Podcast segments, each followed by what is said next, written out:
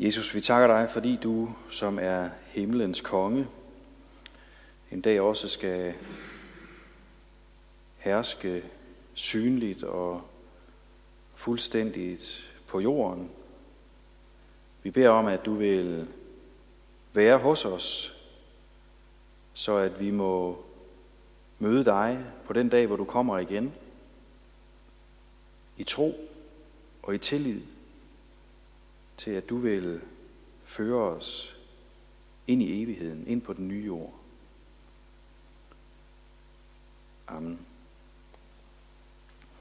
Vi skal i respekt for Guds ord rejse os og høre evangelieteksten til sidste søndag i kirkeåret fra Matthæus kapitel 24. 25 er det. Jesus sagde, når menneskesønnen kommer i sin herlighed, og alle englene med ham, der skal han tage sæde på sin herligheds trone. Og alle folkeslagene skal samles foran ham, og han skal skille dem, som en hyrde skiller forerne fra bukkene. Forerne skal han stille ved sin højre side, og bukkene ved sin venstre. Der skal kongen sige til dem ved sin højre side, Kom, I som er min fars velsignede, tag det rige i arv, som er bestemt for jer, siden verden blev grundlagt. For jeg var sulten, og I gav mig noget at spise. Jeg var tørstig, og I gav mig noget at drikke. Jeg var fremmed, og I tog imod mig. Jeg var nøgen, og I gav mig tøj. Jeg var syg, og I tog jer af mig. Jeg var i fængsel, og I besøgte mig. Der skal de retfærdige sige, Herre, hvornår så vi dig sulten, og gav dig noget at spise, eller tørstig, og gav dig noget at drikke? Hvornår så vi dig som en fremmed, og tog imod dig, eller så dig nøgen og gav dig tøj? Hvornår så vi dig syg eller i fængsel og besøgte dig? Og kongen vil svare dem, Sandelig, siger jeg, alt hvad I har gjort mod en af disse mine mindste brødre, har I gjort mod mig. Der skal han også sige til dem ved sin venstre side, Gå bort fra mig, I forbandede, til den evige ild, som er bestemt for djævlen og hans engle. For jeg var sulten, og I gav mig ikke noget at spise. Jeg var tørstig, og I gav mig ikke noget at drikke. Jeg var fremmed, og I tog ikke imod mig. Jeg var nøgen, og I gav mig ikke tøj. Jeg var syg og i fængsel, og I så ikke til mig. Der skal de sige, Herre, hvornår så vi dig sulten eller tørstig eller fremmed eller nøgen eller syg eller i fængsel, uden at vi hjalp dig? Der skal han svare dem, sandelig siger jeg jer, alt hvad I ikke har gjort mod en af disse mindste, det har I heller ikke gjort mod mig. Og de skal gå bort til evig straf, men de retfærdige til evigt liv. Amen.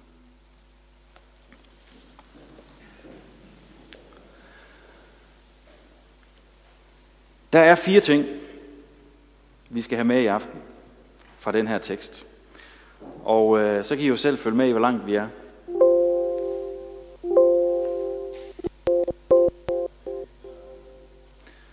Det første, vi skal have med, det kommer også på skærmen om lidt, det er, at det ender. Det ender. Verden, som vi kender den, slutter en dag. Historien kommer til at ende. Det fortsætter ikke bare i al evighed, sådan som vi kender det. Jesus kommer igen. Der findes noget, der hedder den sidste dag. Ikke bare den sidste dag i kirkeåret. Ikke bare den sidste dag i året, men historiens sidste dag.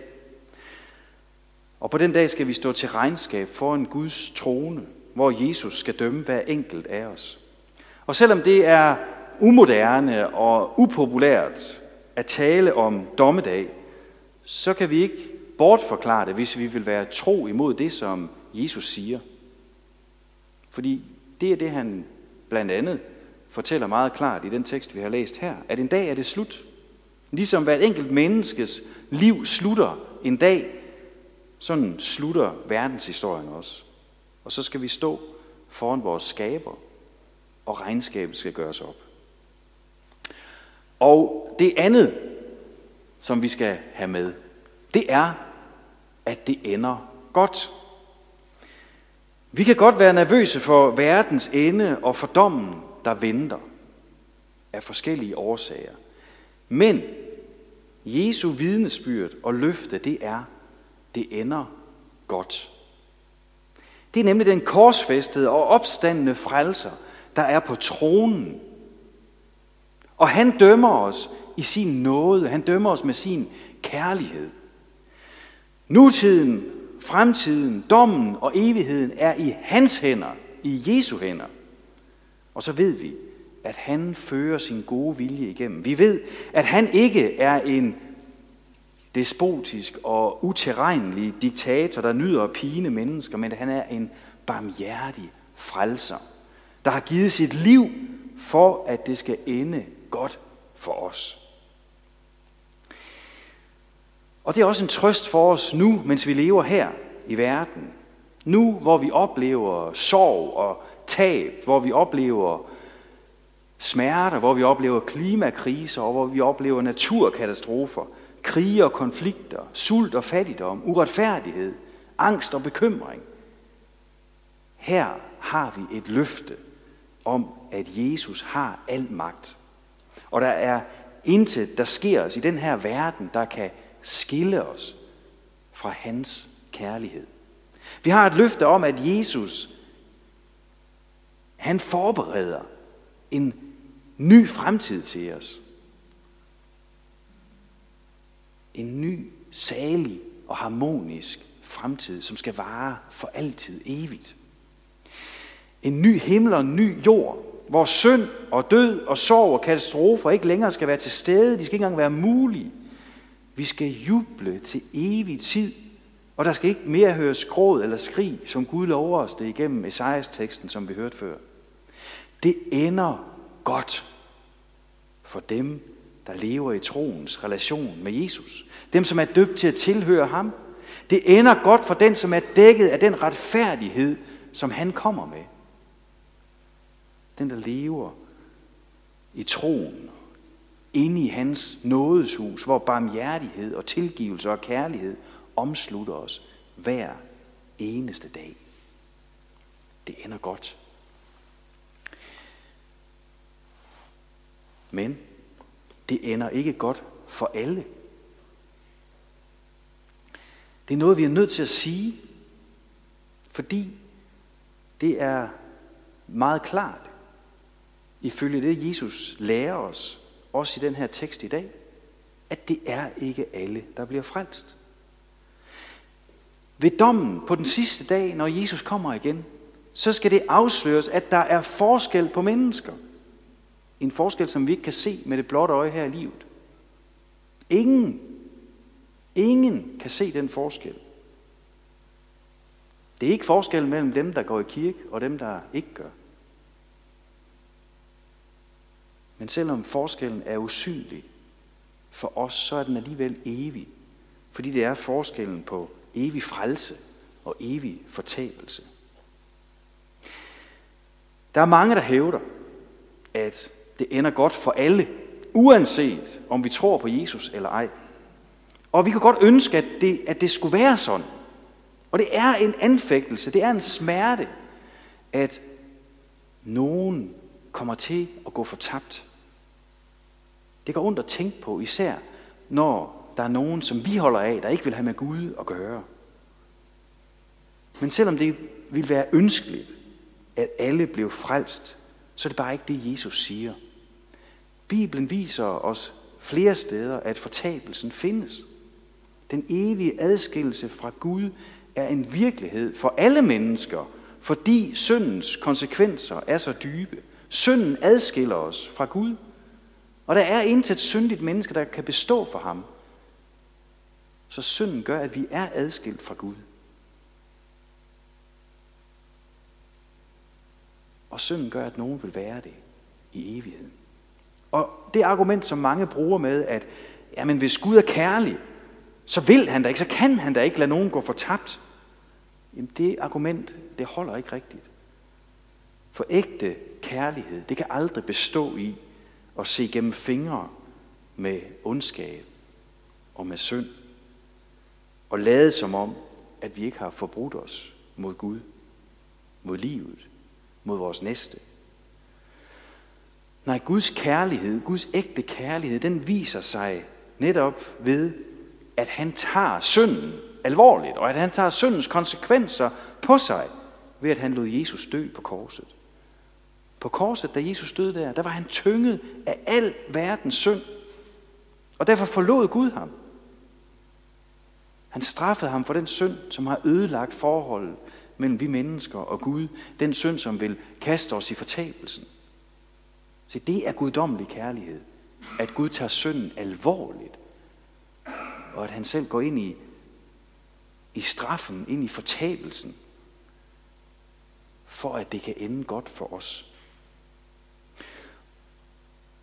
Og at der skulle være en modsigelse mellem fortabelsen og Guds kærlighed, det, øh, det holder heller ikke. Det viser også det her, Jesus han siger. Han siger faktisk, at, at frelsen, det kalder han for det rige, som er bestemt for jer, siden verden blev grundlagt. Altså, det viser os, at det har været Guds vilje helt fra begyndelsen af, Guds kærlige vilje helt fra begyndelsen af, at vi skulle frelses og leve med ham i evigheden. Og samtidig så kalder han her i den her tekst fortabelsen for den evige ild, som ikke er forberedt til mennesker. Gud har ikke forberedt fortabelsens gru til de mennesker, han selv har skabt og som han elsker. Nej, den er forberedt til djævlen. Til djævlen og hans engle. Fortabelsen er for Guds modstander. Men alligevel er der mennesker, der vælger at følge Guds modstander i fortabelsen. Og det her, det handler om, at Gud er kærlig.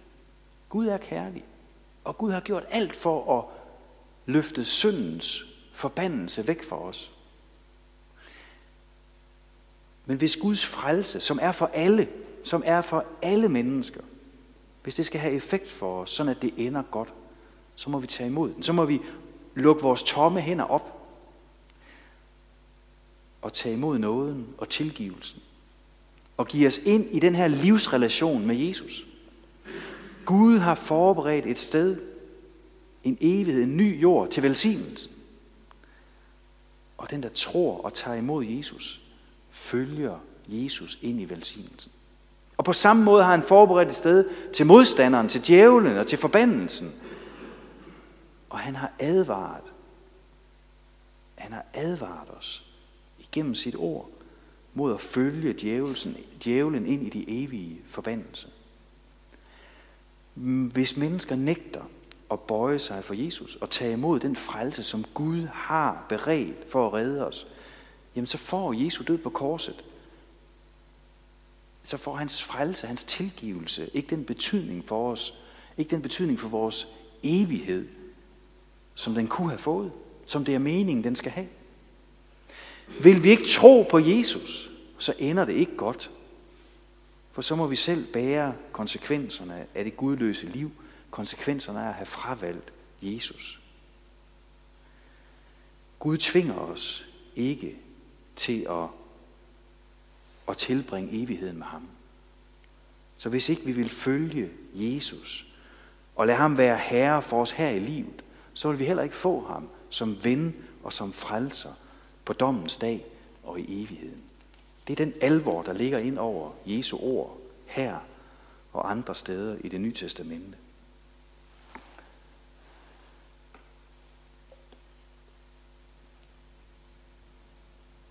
Og så må vi spørge os selv og hinanden, hvordan er det, det ender godt? Jesus han deler mennesker op i den her tekst i to grupper, alt efter deres gerninger. Gerningerne mod ham. Jesus han viser os, at det, der afgør dommen, det er, hvordan man her i livet har handlet mod Jesus. Og han viser, at de, der har taget imod ham, og har taget ham til hjertet, ved at tage sig af ham, de går ind i Guds rige uanset hvad de så ellers måtte have på samvittigheden. Og de, der har forkastet ham, og dermed ikke har taget Jesus til hjertet, ikke har taget sig af Jesus, de må gå bort til straf, uanset hvad de så ellers har af gode gerninger og fortjenstfuldhed her i livet. Og begge grupper bliver overrasket, Og det viser jo, at det ikke er selvindlysende, hvem der frelses. Vi kan ikke se det på hinanden. Vi kan ikke pege hinanden ud. Vi kan ikke se, hvem der frelses og hvem der fortabes. Det ville have været selvindlysende, hvis det afgørende for frelsen, det var at leve det mest fortjenstfulde liv. Hvis det afgørende for frelsen, det var gerningerne i sig selv, så ville det være selvindlysende. Men det er det ikke. I lyset af det, Bibelen ellers lærer om frelsen, så betyder det, at det alt afgørende, det er troen og vores livsrelation med Jesus. Lever vi i tro på ham, lever vi af nådens midler i det her liv, jamen så vil der være en frugt af det. Og den frugt, det er de gerninger, vi gør mod Jesus igennem vores brødre og søstre. Det er altså ikke gerningerne i sig selv, der frelser os. Det gør Jesus, og det gør vores relation med ham. Men gerningerne viser, at den her relation findes og er levende, og at den er fyldt af Guds ånd og af Guds nåde. Jesu ord om, at hvad vi har gjort mod en af disse mine mindste, eller hvad I har gjort imod en af disse mine mindste brødre, det har I gjort mod mig. De her ord, de viser, at Jesus bor i dem, der ved dåb og tro tilhører ham. Altså ikke bare i mig, men i os. I alle troende, der bor Jesus. I enhver, som er døbt til at tilhøre Jesus. Enhver, som tror på ham og lever i den her livsrelation med Jesus. Der bor han. Der er han til stede. Og det betyder også, at vi hører sammen. Vi er et i troen. Vi er søskende i Guds familie. Vi er troens folk. Så vores handlinger mod Jesu disciple og hans repræsentanter på den her jord, det viser, hvordan vi stiller os til Jesus. Og når ordene om at være sulten og tørstig og fremmed og nøgen og syg og i fængsel, de lyder, jamen så er det for, at Jesus han lader os forstå, at disciplen må forvente de samme vilkår, som han levede under. Fordi det var sådan, Jesus levede. Det var meget af det, der skete med Jesus. Og disciplen må ikke forvente noget bedre eller noget andet end mesterens liv. Og at leve i forhold til Jesus, i troens forhold til Jesus, det betyder også, at vi villigt går ind under de her vilkår. Og at vi tager os af de kristne brødre og søstre, som er udsat. For Jesus bor i alle troende. Og derfor så har vi altid med ham at gøre, når vi har med hinanden at gøre som kristne. Din barmhjertighed, din tilgivelse af andre, din godhed mod et andet troende menneske, det er godhed og barmhjertighed mod Jesus. Og Jesus møder dig igennem din kristne bror og søster, igennem andre troende. Det er en naturlig konsekvens af troens levende forhold til Jesus. Og har vi ikke den relation, jamen så er det heller ikke ham, vi møder, så er det heller ikke ham, vi viser godhed, selv gennem de bedste og mest næste kærlige handlinger. Så når Jesus han taler om dommen her, og deler mennesker op efter gerninger, så betyder det altså, at det er troen på Jesus, det er forhold til Jesus, der kvalificerer de her gerninger. Det er det, der får os til at hænge sammen med ham. Det er troen, der får os til at hænge sammen med ham og med hinanden, sådan at vi møder Jesus i vores fællesskab. Det er fordi han er i os, at også vores gerninger er gode. Og derfor så kan vi med frimodighed gå frem mod dommens dag, når vi tror på Jesus. Fordi så er vi retfærdige, fordi han er retfærdig. Så lever vi i de gerninger, som han selv lægger til rette for os, og som er en frugt af troen. Og så har vi altid med Jesus at gøre, når vi har med hinanden at gøre i troens fællesskab. Fordi Jesus er her, og er til stede i os, på grund af troen, så fører han os igennem dommen. Og så ender det godt for den, der tror. Amen. Jesus, vi beder om, at du vil holde troen i live hos os. Vi beder om, at du vil blive i hver enkelt af os. Hold os fast ved dig, Jesus, så vi ikke bevæger os væk, så vi ikke mister troen.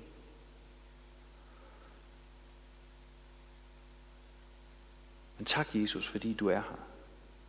Tak, Jesus, fordi du går imellem os. Fordi vi møder dig i hinanden. Tak, Jesus, fordi du holder os fast.